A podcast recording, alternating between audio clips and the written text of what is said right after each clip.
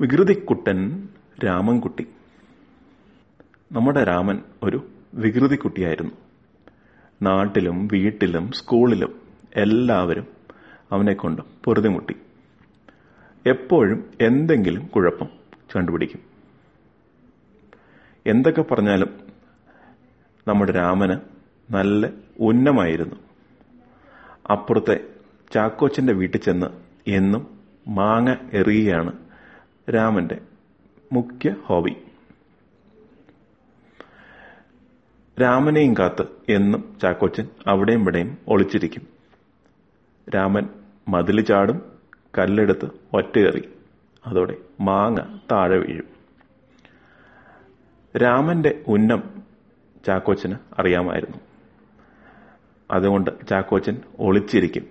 എറിയാൻ സമ്മതിച്ചാൽ മാങ്ങ പോക്ക. ഒരു ദിവസം രാമൻ പതിവ് പോലെ മതിൽ ചാടി എറിഞ്ഞു മാങ്ങ വീണു. മാങ്ങയും എടുത്ത് പോകുമ്പോൾ ചാക്കോച്ചൻ ഓടി വരുന്നു. രാമനോട് കൂടെ കൂട്ടുകാരും ഉണ്ടായിരുന്നു. കൂട്ടുകാർ പറഞ്ഞു ഇന്ന് പിടിക്കപ്പെടും. വേഗം ഓടിക്കും. എല്ലാവരും ഓടാൻ തുടങ്ങി. ചാക്കോച്ചൻ അവരുടെ അടുത്തേക്ക് തന്നെ വന്നുകൊണ്ടിരുന്നു. രാമനുണ്ണി ഒരു നിമിഷം നിന്നു. തന്റെ കവണയും കല്ലുമെടുത്ത് ആ ചേട്ടന് നേരെ ഒറ്റയടി.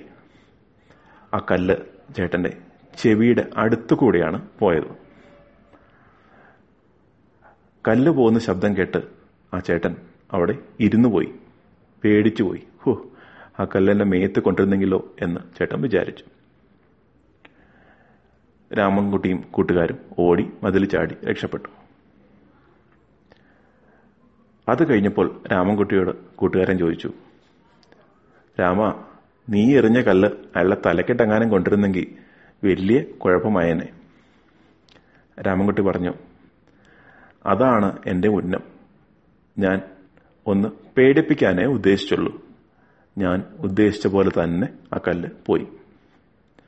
ഇതുപോലുള്ള പല വികൃതികളും രാമൻകുട്ടി ഒപ്പിക്കും. ഒരു ദിവസം ഇതുപോലെ തന്നെ ക്ലാസ്സിൽ ഒരു കുട്ടിയെ രാമൻകുട്ടി ഉപദ്രവിക്കാൻ തുടങ്ങി. ചോക്കെടുത്ത് ആ കുട്ടിയുടെ തലക്കെട്ട് എറിഞ്ഞു എന്നായിരുന്നു കംപ്ലൈന്റ് അന്ന് രാമൻകുട്ടിയെ ടീച്ചർ പിടികൂടി. പിടികൂടി പ്രിൻസിപ്പലിന്റെ അടുത്തേക്ക് കൊണ്ടുപോയി. ടീച്ചർ രാമൻകുട്ടിയെ പറ്റി എല്ലാം പറഞ്ഞു. പ്രിൻസിപ്പൾ അത് ശ്രദ്ധിച്ച് കേട്ടു. എന്നിട്ട് പ്രിൻസിപ്പൾ ടീച്ചറോട് പറഞ്ഞു ടീച്ചർ ക്ലാസ്സിലേക്ക് പോയിക്കോളൂ. ഞാൻ രാമൻകുട്ടിയോടൊന്ന് സംസാരിക്കട്ടെ. അത് കഴിഞ്ഞ കുറച്ച് നാളുകൾ രാമൻകുട്ടിയുടെ വികൃതിത്തരമെല്ലാം കുറഞ്ഞുകൊണ്ടേ ഇരുന്നു അത് കണ്ടപ്പോൾ ക്ലാസ്സിലെ ടീച്ചർമാർക്കെല്ലാം സന്തോഷമായി. വീട്ടുകാർക്കും സന്തോഷമായി. പക്ഷേ അച്ഛനും അമ്മയ്ക്കും അതിശയം തോന്നി. എന്താണ് രാമൻകുട്ടിക്ക് പറ്റിയത്? അവന്റെ വികൃതിത്തരമൊക്കെ പോയിരിക്കുന്നു. അയലൊക്കത്തെ ചേട്ടൻ എന്നും ചോദിക്കും രാമൻകുട്ടിക്ക് സുഖമില്ലേ? അവനെന്താ ഇപ്പോൾ അങ്ങോട്ട് വരാത്തത്? എല്ലാവർക്കും അതിശയമായി. അച്ഛനും അമ്മയും കൂടി സ്കൂളിൽ ചെന്ന് പ്രിൻസിപ്പളിനെ കണ്ടു. പ്രിൻസിപ്പളിനോട് ചോദിച്ചു എന്താ രാമൻകുട്ടിക്ക് പറ്റിയതെന്നറിയില്ല? പഴയതുപോലെ ഒന്നും ചെയ്യുന്നില്ല. വന്നു കഴിഞ്ഞാൽ അവന്റെ കാര്യം നോക്കി അവിടെ ഇരിക്കും. പ്രിൻസിപ്പൽ അവന്റെ അച്ഛനമ്മയോടും ചോദിച്ചു അത് നല്ലതോ ചീത്തയോ? തീർച്ചയായിട്ടും നല്ല കാര്യമാണ്. പക്ഷെ എങ്ങനെയാണ് അവന്റെ വികൃതിതരമെല്ലാം കുറഞ്ഞത് എന്ന് എനിക്ക് മനസ്സിലാകുന്നില്ല. പ്രിൻസിപ്പൽ എഴുന്നേറ്റട് പറഞ്ഞു നിങ്ങൾക്കറിയാമോ ഇപ്പോൾ രാമൻകുട്ടി നമ്മുടെ സ്കൂളിന്റെ അമ്പയത്ത് ടീമിന്റെ ലീഡറാണ് ആർച്ചറി ടീമിന്റെ ലീഡറാണ്. അവൻ പറയുന്നതാണ് ഇവിടെയെല്ലാം നടക്കുന്നത്. അമ്പെയ്ത്തിൽ അവന്റെ ഉന്നം കണ്ട് ഇവിടെയുള്ള എല്ലാവരും ഞെട്ടിയിരിക്കുകയാണ്. പതിവ് പോലെ രാമൻകുട്ടി ക്ലാസ്സിൽ വരും. ക്ലാസ് കഴിയുമ്പോൾ പരിശീലനത്തിന് ചേരും. ഈ കൊല്ലം രാമൻകുട്ടി മാത്രമാണ് നമ്മുടെ സ്കൂളിൽ നിന്ന് സ്റ്റേറ്റ് ലെവൽ മത്സരത്തിന് പങ്കെടുക്കാൻ പോകുന്നത്. ഇത് കേട്ടതും അച്ഛനും അമ്മയ്ക്കും അതിശയം തോന്നി. വികൃതിക്കുട്ടനായ എന്റെ മകൻ ഇത്രയും കഴിവുള്ള ആളാണെന്ന് അവരറിഞ്ഞില്ല. പ്രിൻസിപ്പൽ തുടർന്നു. നിങ്ങൾ ആരും രാമൻകുട്ടിയുടെ കഴിവിനെ കണ്ടില്ല. ഇത്രയും കഴിവുള്ള മകനായിരുന്നു നിങ്ങൾക്കുള്ളത്.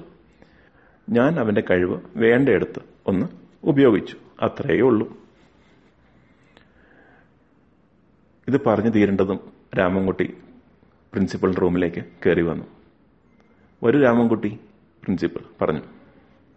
അച്ഛനും അമ്മയും നിന്റെ കാര്യം പറയാനായിട്ടാണ് വന്നത്. രാമൻകുട്ടി മത്സരത്തിൽ പങ്കെടുക്കുന്ന കാര്യം അച്ഛനും അമ്മയോടും പറഞ്ഞില്ലേ?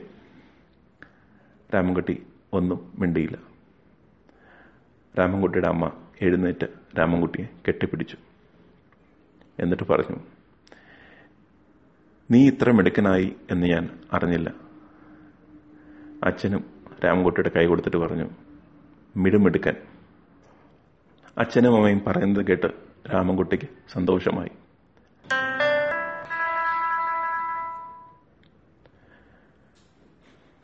വികൃതിക്കുട്ടന്റെ ഒരു കഥ നിങ്ങൾ കേട്ടില്ലേ? വികൃതിക്കുട്ടൻ എങ്ങനെയാണ് മിടുക്കനായി മാറിയേ എന്നൊരു കഥയായിരുന്നു ഇത്. എല്ലാവർക്കും രാമൻകുട്ടിയെ പോലെ കഴിവുണ്ട്. നിങ്ങൾ നിങ്ങളുടെ കഴിവ് വേണ്ട രീതിയിൽ വേണ്ടയിടത്ത് പ്രയോഗിക്കുക എന്ന് മാത്രം. മറ്റൊരു കഥയുമായി കാതിക. അടുത്ത ദിവസം നന്ദി നമസ്കാരം.